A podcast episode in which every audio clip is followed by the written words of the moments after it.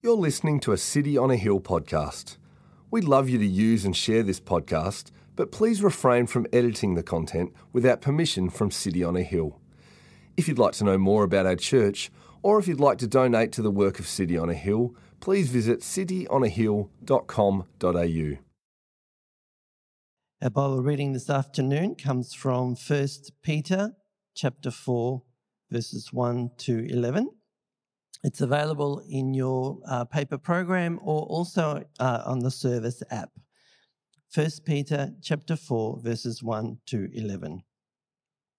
Since therefore Christ suffered in the flesh, arm yourselves with the same way of thinking. For whoever has suffered in the flesh has ceased from sin, so as to live for the rest of the time in the flesh, no longer for human passions, but for the will of God. For the time that is past suffices for doing what the Gentiles want to do, living in sensuality, passions, drunkenness, orgies, drinking parties, and lawless idolatry. With respect to this, they are surprised when you do not join them in the same flood of debauchery, and they malign you. But they will give an account to him who is ready to judge the living and the dead. For this is why the gospel was preached even to those who are dead, that though judged in the flesh the way people are, they might live in the spirit the way God does. The end of all things is at hand. Therefore, be self controlled and sober minded for the sake of your prayers. Above all, keep loving one another earnestly since love covers a multitude of sins. Show hospitality to one another without grumbling. As each one has received a gift, use it to serve one another as good stewards of God's varied grace.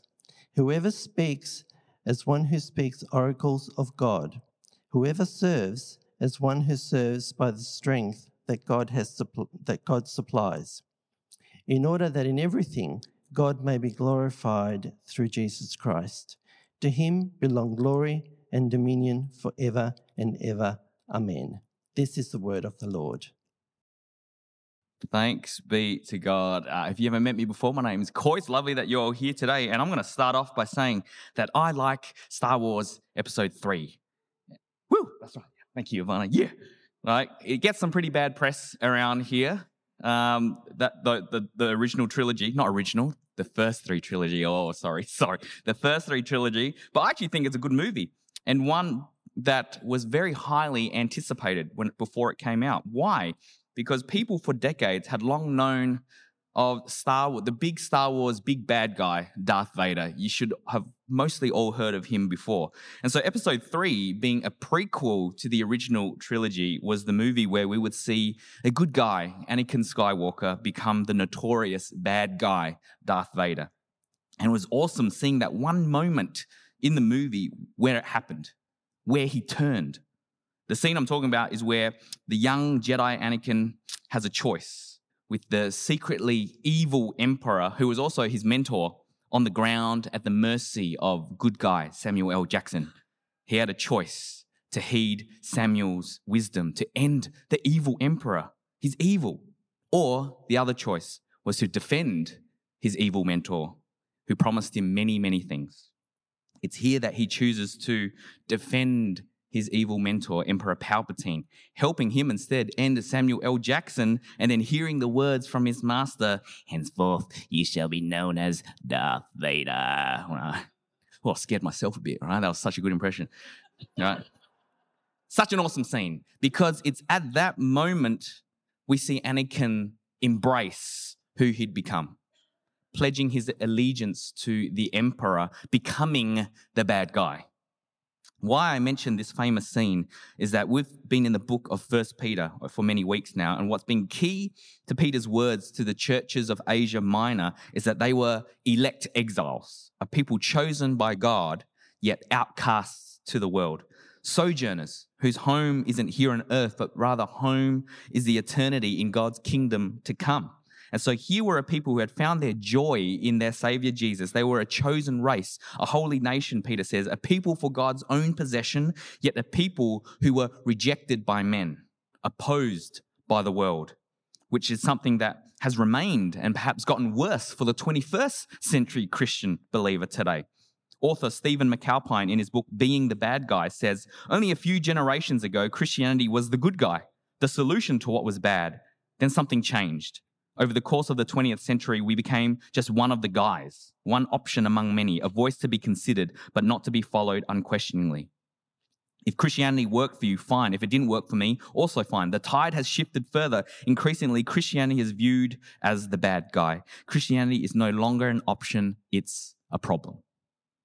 See, we live in a Western society that not only now frowns or rolls their eyes at Christianity, but despises it, hates it, we're now deemed the bad guys as we live for and follow Jesus. And our passage today speaks to this issue directly as first century Christians who were rejected by their world and believers today, us here today, regarded as the bad guys of society. Peter in chapter 4 in our passage is essentially telling his listeners to embrace who they are.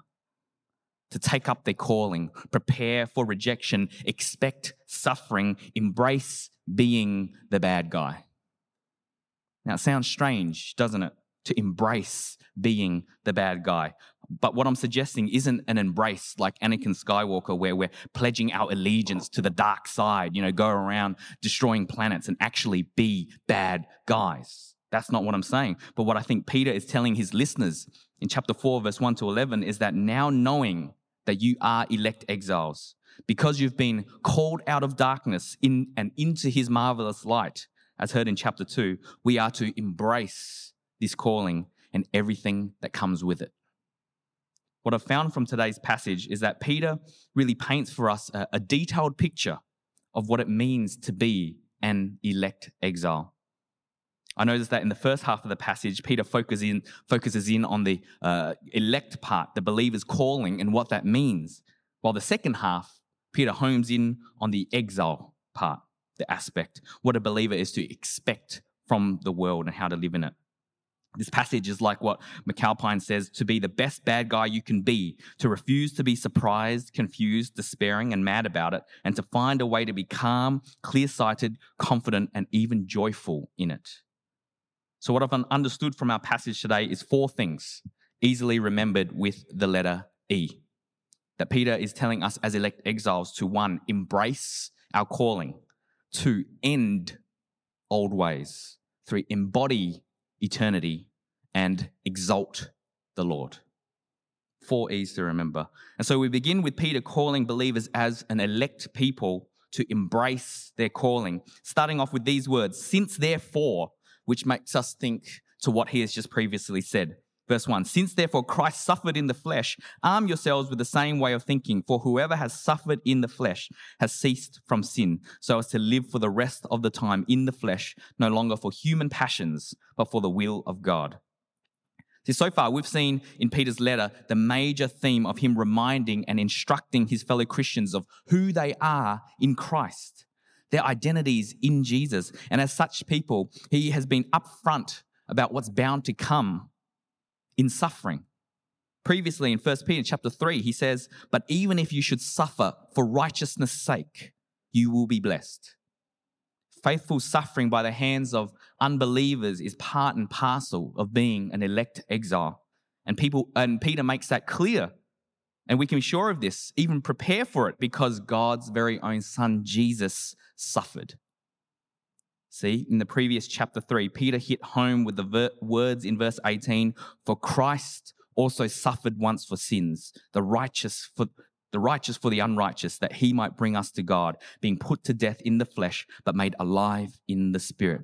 In Christ's suffering, who was sinless and righteous, who bore our sin on the cross, where he gave his life, that those who believe in him may have life. In Jesus' suffering, he was obedient to the Father's will. It was no flash in the pan, coincidental death, but a death and resurrection that was planned and willed by God in order to redeem humanity. Jesus knew the suffering required to pay the price for sin, and he took it for our sake, took our debt, and paid the price that he might bring us to God. And so, to the believer, to the elect exile, even though you may suffer for righteousness' sake, Peter says in chapter 3 that having a willingness to suffer for obeying God is pleasing to God, that you will be blessed for it, and that Jesus too faithfully suffered in obeying the will of the Father.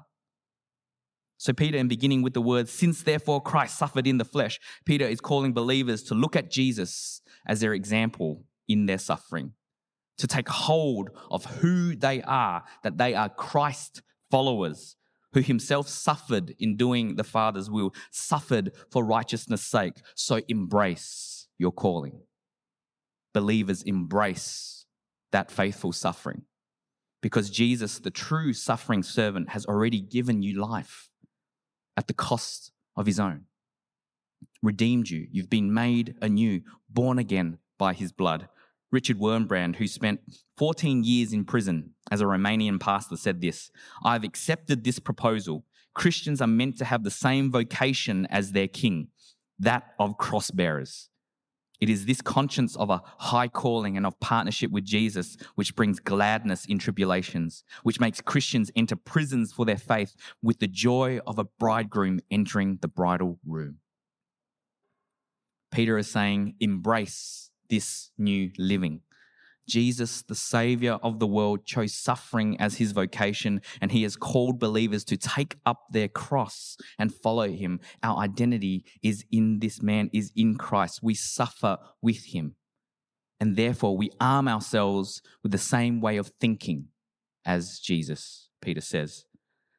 See, Peter's charge to believers embracing their calling is that they think like Jesus, to arm themselves with the same resolve as Christ, basically to emulate him. For all that Peter has said so far, he's now at the point in his letter where he's unapologetically declaring to the believer that, guys, suffering is coming. It's part of your calling. Just like Jesus did, prepare yourselves and think like him. Embrace it. Get ready for it. And embrace it not in a way to actively pursue suffering for suffering's sake, or the opposite, and embrace it begrudgingly like passive aggressive acceptance, but embrace your calling as to expect suffering and trustingly know that there is a purpose. And while the first century church needed to hear this, I think we need to especially hear this today. Because I think when it comes to suffering, the church today, well, in our Western context anyway, has a very has a fair bit of naivety of the mind. What I mean by that is to the average Australian Christian, we are too readily seeking the comfortable life. Let's be honest, for most of us, myself included, we would much prefer healthy bodies, big wallets, paid off homes, secure futures, comfort, ease, acceptance, all the things expected in society to the point that sadly, for many Christians today, they would even prefer a gospel that promises these things. It's a naivety of the mind. Why? because the comfortable, people pleasing, society accepting life is not the gospel promise. If anything, it's the complete opposite. Theologian Karen Jobes says Peter's readers face the choice of either taking the path of least resistance, going along with the values, norms, and practices acceptable and expected by their society, or being obedient to God and suffering the consequences of criticism and condemnation by the unbelieving. See, Peter is making the point think like Jesus, who knew that obeying the Father's will was to welcome rejection, opposition, persecution, suffering. And what's key to this thinking is what Peter says in the second half of verse 1 For whoever has suffered in the flesh has ceased from sin. Now, I don't think Peter means here that those who faithfully suffer in the face of injustice and persecution are in fact sinless. We know that this can't be it because Romans 3 tells us that all have sinned and fall short of the glory of God. But rather, I think what Peter is saying here is that, is that those who have chosen to suffer for righteousness' sake, who willingly suffer for the gospel, their willingness displays that they are done with sin. John Piper says, when you suffer for what's right, It's a sign that you have renounced sinful human desires and embraced the will of God as a higher value. See, I often meet up with another Christian bloke to talk about life, our sins, and then pray for one another. And I just love his gospel story. He was at a point in his life when he was where he was dealing drugs and doing drugs as his norm, as his regular regular week. But one day he felt called by God to stop doing what he was doing and follow Jesus. And so he did. He stopped the dealing, stopped doing drugs, even stopped drinking. And he lost friends from it. He lost most of his friends. They looked at him differently, gave him a hard time. But he knew it was the right thing to do as he now followed Jesus. He wanted those sins in his life to cease. This is just one of the examples of those moments where a Christian accepts the unjust suffering that comes their way because they are through with sin. They would rather choose obedience over sin, even if it means suffering. So Peter appeals here to think like Christ, who suffered and died to be done with sin, not his own sin, for he had none, but suffered and died for our sin, that we may cease from it. Romans 6 So you also must consider yourselves dead to sin and alive to God in Christ Jesus.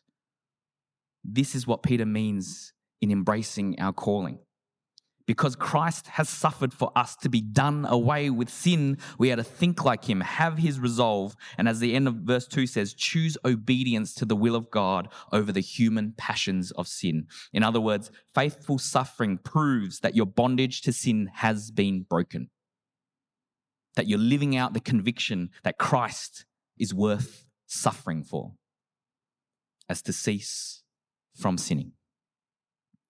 And I love that Peter talks about ceasing of sin in his appeal, because as we keep reading, we see that it seems for the, the first century Christian, there was the temptation for them to go back to their past living, a pull to compromise their faith to avoid suffering and persecution. Basically, what Peter has been saying in verse 1 and 2 is choose faithful suffering because if you don't, you will choose sin. And the sin that you draw to are the ones that you know most. Verse 3 For the time that is past suffices for doing what the Gentiles want to do, living in sensuality, passions, drunkenness, orgies, drinking parties, and lawless idolatry. One of mine and my uh, wife's favorite foods is uh, Korean barbecue. Just if you haven't had Korean barbecue, it's right. It's just, and if you haven't had it before, normally you buy meats and other dishes to eat and the restaurants would normally give you complimentary side dishes that come with it that are, uh, are uniquely Korean cuisine. Some of you may have heard something like kimchi salad. That's complimentary. I remember going to a Korean barbecue restaurant once, and I, I, I always ask, "Are the side dishes unlimited?" And the waiter said, "Yes." Right? Oh boy. Every few minutes, I'd ask them to refill the sides because I was just smashing them down, right? About 45 minutes later, after my, my 10th kimchi salad, the waiter looked at me straight in the eyes and says, no. Too much. Please, no more. That's enough, right? In essence, this is what Peter is saying here. For the time that is past suffices for doing what the Gentiles want to do. He's not saying that a Christian is appointed a certain amount of sin that they can do, that X amount of sin is now sufficient. You've reached your sin quota. But it's more so he's giving a sarcastic remark, Peter, mixed with a rebuke. He's saying, he's saying like this, okay, you've had your time for doing all that you, that, all that you do, living how you want to live, living freely in your human passions, but that's enough. No more. Suffer if you must, but don't sin anymore. You're a Christian now, a royal priesthood, a holy nation. What it all comes down to is Peter strongly emphasizing that as an elect people, this means an end of old ways. No more living like the past. That former crowd you were part of, you're no longer with them. Once a people of the world, you're now a people of God. And I think Peter is wise in reminding his listeners of what they used to participate in, because I think it helped the Christians see the most tempting things that drew them away from the obedience to the will of God. That Peter was pinpointing the most attractive outlets that turned Christians away from faithful suffering. See, when we read of the things the Gentiles do, we see that most of them involved an unrestrained desire uh, or, of sex, violence, food, and drink. Peter was describing the first century lifestyle that was very much centered on acts of abandonment, living without moral constraint, acting on all your human impulses, and excessively indulging in such desires. It painted a picture of a society that was self indulgent, self gratifying, self destructive, and without self control. A picture that looks a lot, a lot like our world today, unfortunately. And it's these very things that the Christian chooses to leave that we find most attractive when faced with potential suffering. And that makes sense because isn't it so much easier for us to choose what we're most used to when standing at a crossroads? Drawn to choose the easiest path, especially when faced with uh, the potential of persecution and suffering. It's easier to get drunk after a hard day's work with your colleagues and boss rather than be left out of the main group. It's easier to listen to society's urge for you to sleep with your girlfriend or boyfriend rather than be deemed a prude or a loser. It's easier to join in with the other parents in making snarky comments about that teacher behind her back than risk backlash for stopping that gossip sesh. It's easier to do all these things because this is how we once approvingly lived and would rather do it again than risk suffering, or disapproval to the unbelieving world around us. To that, Peter says, the time for that is done. That's enough. You must embrace your calling, cease from sinning, put an end to your old ways. The time you've spent running after the same things the world does is enough. You are chosen by God. You are His elect. So live like it. Peter is essentially saying, Christ redeemed us from this world. Why would we want to go back? In Titus chapter 2, verse 11 to 12 says, For the grace of God has appeared, bringing salvation for all people, training us to renounce ungodliness and worldly passions and to live self controlled, upright, and godly lives in the present age See, as his chosen people, we must recognize that we no longer follow the ways of the world. Sensuality, worldly passions, drunkenness, orgies, drinking parties, lawless idolatry, debauchery, the old Gentile ways are done. Leaving these sins will bring on persecution, that you don't fit in with the crowd anymore. And as verse 4 says, it will confuse people, surprise them, even bring them to reject you despise you, malign you. You are the bad guy. To that, Peter appeals embrace your calling as elect exiles. Say no to sin and therefore suffer for righteousness' sake. But know that to those who do reject you, Peter says, they will give an account to him who is ready to judge the living and the dead. For this is why the gospel was preached even to those who are dead, that though judged in the flesh the way people are, they might live in the spirit the way God does. See, for the believer, in their suffering for righteousness' sake, one of our greatest temptations is to demand justice and want the other person to be called into account. And sometimes the situation calls for it, that it's the right thing to do. But for most of the time, God's will is not that we do the calling to account, but you hand it over to the God who judges justly. There's reassurance in your faithful suffering. Nothing is forgotten. It's not swept under a rug. But those who unduly malign you will be made to face the judge one day.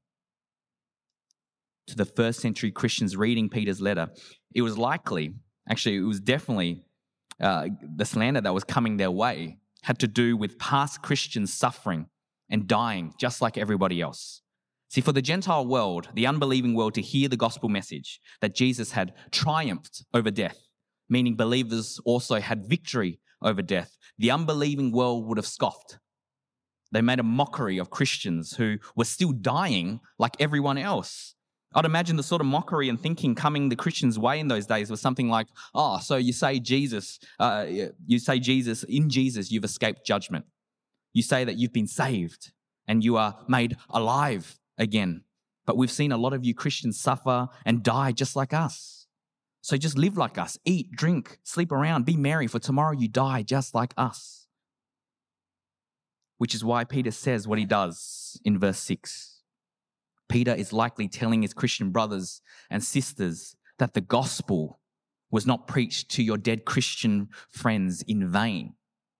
Even though they've been persecuted and died from it and look like they've been judged like everybody else, they're alive in the spirit. Their suffering, which likely led to their deaths, was not for nothing, but they are with the Lord. His glory has been made known to them. It can seem un- an unusual verse in where it's placed, but I think Peter in- intentionally says it here to help comfort the listener to entrust God in their suffering. That the exile can take comfort in the gospel and the faithful persecuted who went before them. That if they suffered even all the way to death, that they would now be living in the Spirit, present with the Lord. So, the elect exile, us, we need not judge the world, even as they're unjustly, even as even though we're unjustly mocked, despised, persecuted, but instead wait for Jesus to set all things straight. And I love how Peter has us thinking about the future because as he continues, he reminds the elect exile to keep the right perspective, to live in view of something, to live in view of forever, to live in a way that embodies eternity. So imagine two different amateur soccer players. One has the dream of playing in the World Cup one day, while the other one feels like he has no chance. Now compare the pair. Same age, same income, right? same super contribution, right? How different, though, would their lives be?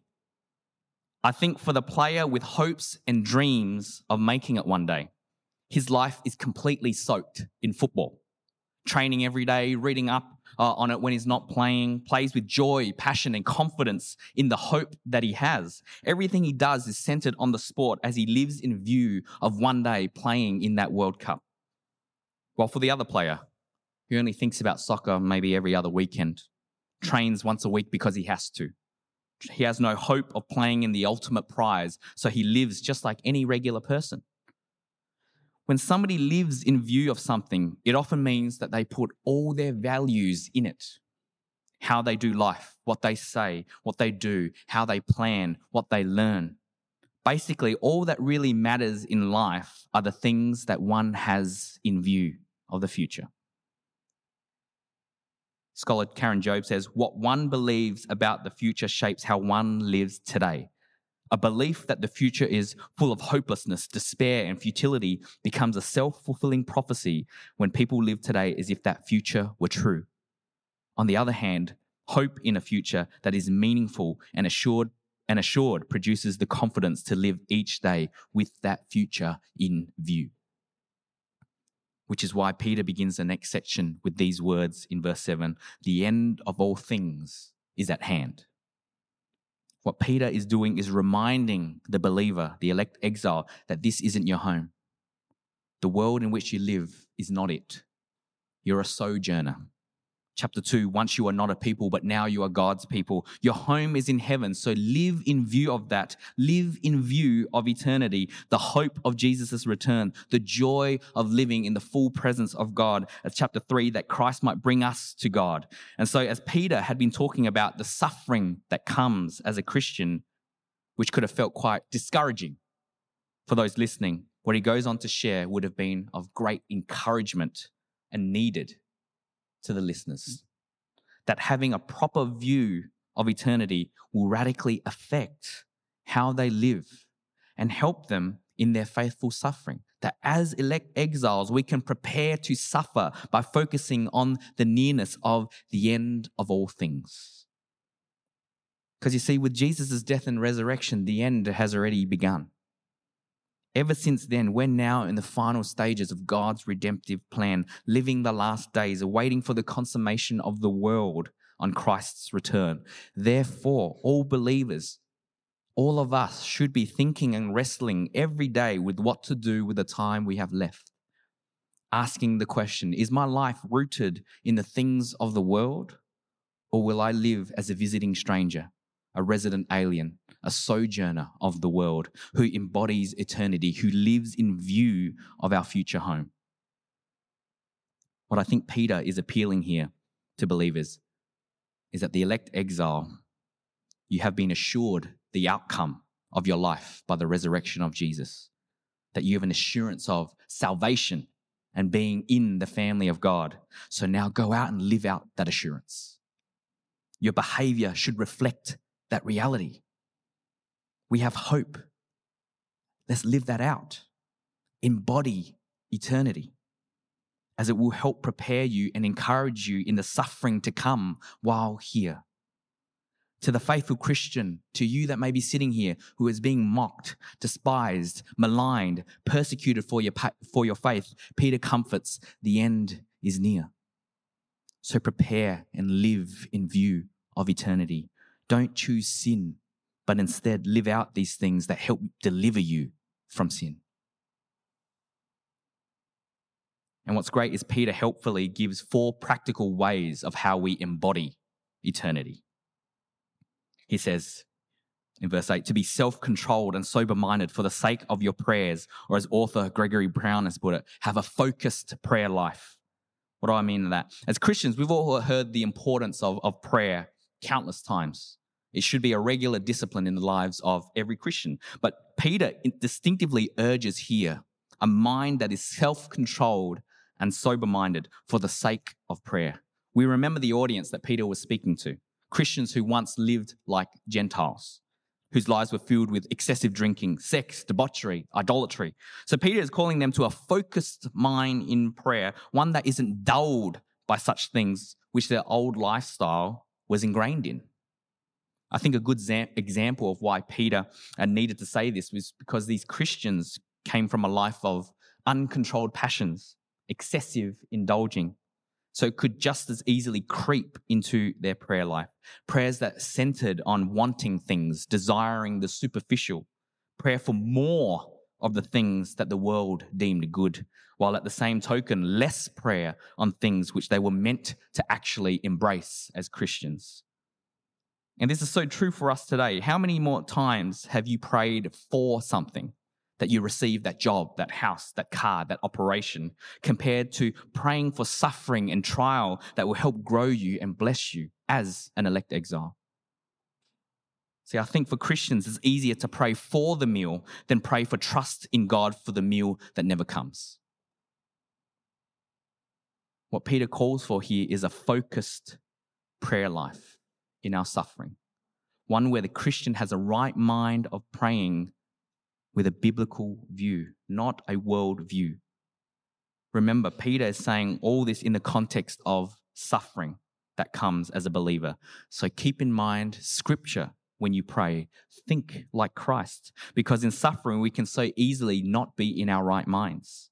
We may be dulled by our old sinful ways and it seeps into our prayer. We may pray complacently with the mindset, well, God's going to do whatever, so who cares? We may pray without responsibility, fervor, or intention. But Peter says, keep in mind Christ, have a right mind that is led by his word, and pray.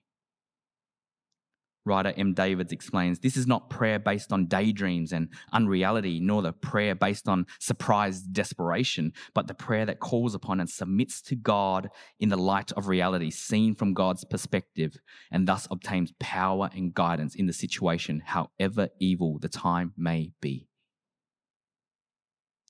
Jesus himself showed this in Matthew 26 as in one of his most trialing hours leading up to him being crucified on the cross, he had focused prayer for his suffering that was to come as he prayed in the Garden of Gethsemane. In our times of suffering and pre- preparing for it, we must have a focused prayer life. We embody eternity this way as we entrust our lives to the Lord in our prayers. Another practical point that Peter talks about here is that Christians love each other Above all, keep loving one another earnestly, since love covers a multitude of sins. In the face of any form of suffering, it is very easy, easy for us to show discord with one another. Isn't that right? Think of Moses and the Israelites in the wilderness, where their trials, the difficulty of being out in the wilderness, what did it cause? A lot of conflict amongst each other as God's people. Or today, something as simple as a spouse who comes home after a really hard day at work and it affects their relationship at home with their family. Naturally, when people are stressed, anxious, doing it tough, suffering, the response to loved ones can be harsh. For the suffering Christian, this can be particularly true to the point that even sadly, Christians have uh, disassociated themselves with their churches, fellow Christians, even their faith amidst unjust trials in life. So Peter says, above all, love one another earnestly, since love covers a multitude of sins. He lifts up love's significance by saying, above all. He describes a love that persists throughout difficult with the word earnestly. He emphasizes a love that doesn't keep a record of wrongs as it covers a multitude of sins. Peter isn't saying that love this is a love that overlooks grievous sins, covers it up, calls no one to account, but rather Peter is describing a love that is deeply ingrained in the community of believers. That means treating others in the same ways to promote unity with one another as it overcomes things that breaks up and destroys relationships. Why he says this is because for the first century church, it was already very small. If Christians were, if Christian relationships in the first century were to fall apart and their communities were destroyed because they were unloving towards one another, believers would have nowhere to turn. The faithful sufferer would feel even more helpless as there was nowhere to go. And the witness of the gospel in that place would likely be extinguished.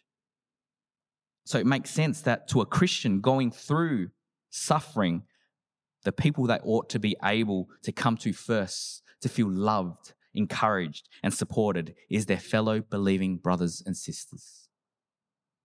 So, church, have a love for one another that is deep and fervent. Love even when you've been wronged by another. Love even when it's the harder choice. To embody eternity, we ought to be a people who love one another. Peter then also says that we live in view of eternity by practicing hospitality. Although it sounds like a general statement towards being hospitable to all people in general, which is a very good and godly thing to do, what Peter has in mind here is he's talking about the churches of Asia Minor and Christians opening their local communities of believers into their homes for the purposes of worship and fellowship.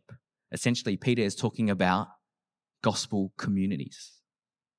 In those days, homes were where Christians would meet for local church. So Peter encouraged hospitality without grumbling because he knew that this would be very costly. That those who opened up their homes risked anti Christian persecution from society, risked suffering, something that some countries like China or Iraq today, Christians there are going through still. But he reminds the listener to embody eternity, open up your homes as to welcome worship of God with your fellow exiles, and do so not with grumbling hearts, but with open hearts. Karen Jobes says, such open heartedness towards fellow believers would allow the opportunity for hospitality beyond the official meetings of the church. If their pagan friends and families are ostracizing Christians, those distressed believers are to find a warm welcome in the homes of other members of the Christian community. In a hostile world, the church is to be a place of safety and well being for its members, a place where common beliefs unite more than differences divide. There is no better way to plug gospel communities than that. Thank you, Peter. All right? In a world where we here are seen as the bad guys, where we suffer unjustly for our faith and our conviction, the need for a close community centered around the comforting word of God, who opens its homes and lives to one another, cannot be more needed for us sitting here today. So have a gospel community. I think of one of the women in the St. Albans gospel communities who for a while was doing it really tough at her workplace.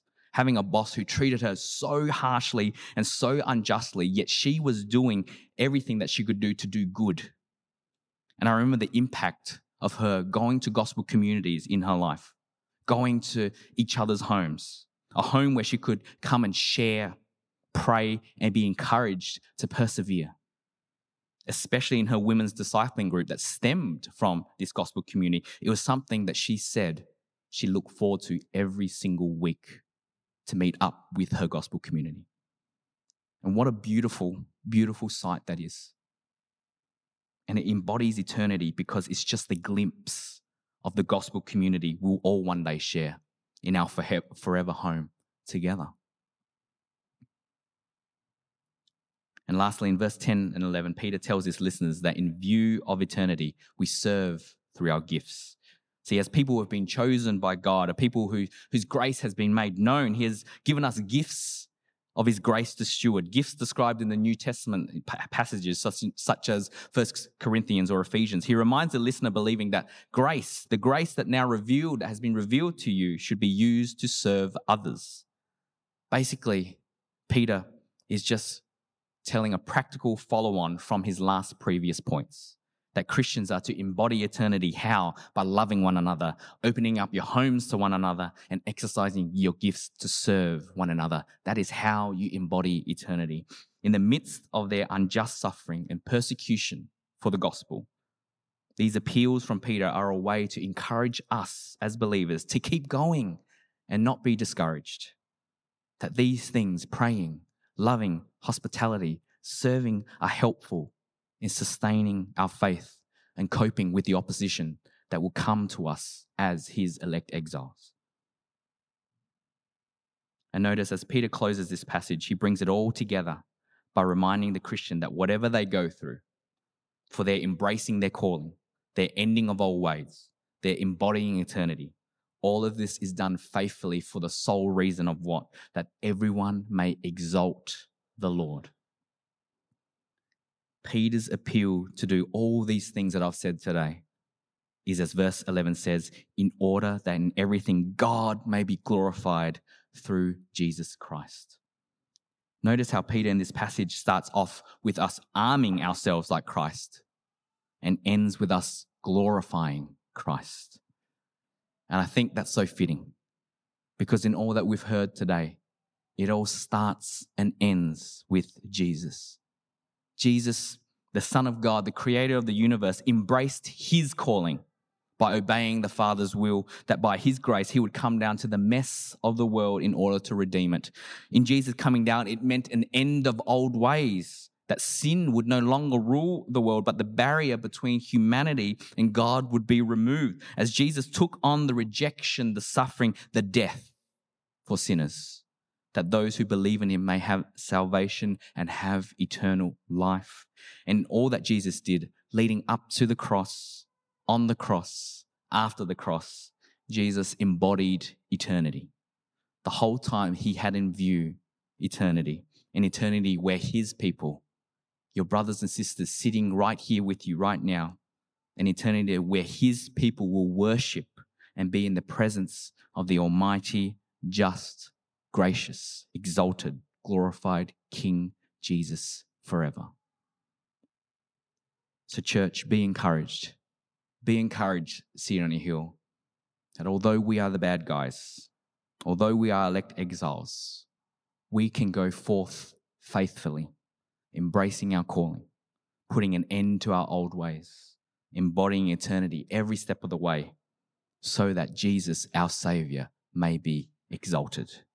To him belong glory and dominion forever and ever. Amen. Let's pray. Father God, we thank you that although today as Christians we live in a world where we are deemed the bad guys, Lord, that you've given us the greatest example in Jesus. That Jesus suffered for our sins, that we may have life in Him. And Lord, as we embrace this calling, may we draw, draw on your strength. May we look to Jesus as our example. May He help us embrace this. May we put an end to our old ways as sin is so easily creeping up in our lives, so easily the thing that we draw most to, Lord. But as we think like Jesus, we see the sin, our sin that he took upon that cross, that he died for it, that we may cease from that sin.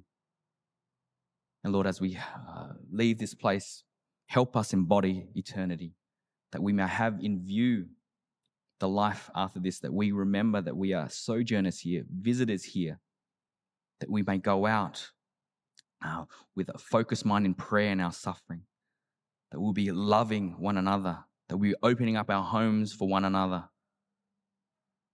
that we may serve one another, Lord. You have given us ways to embrace our calling, to embrace eternity, that in our suffering we know that we are not alone, that ultimately you are the God who, who is glorified, that you are the God who be exalted, for Jesus has done all these things for us.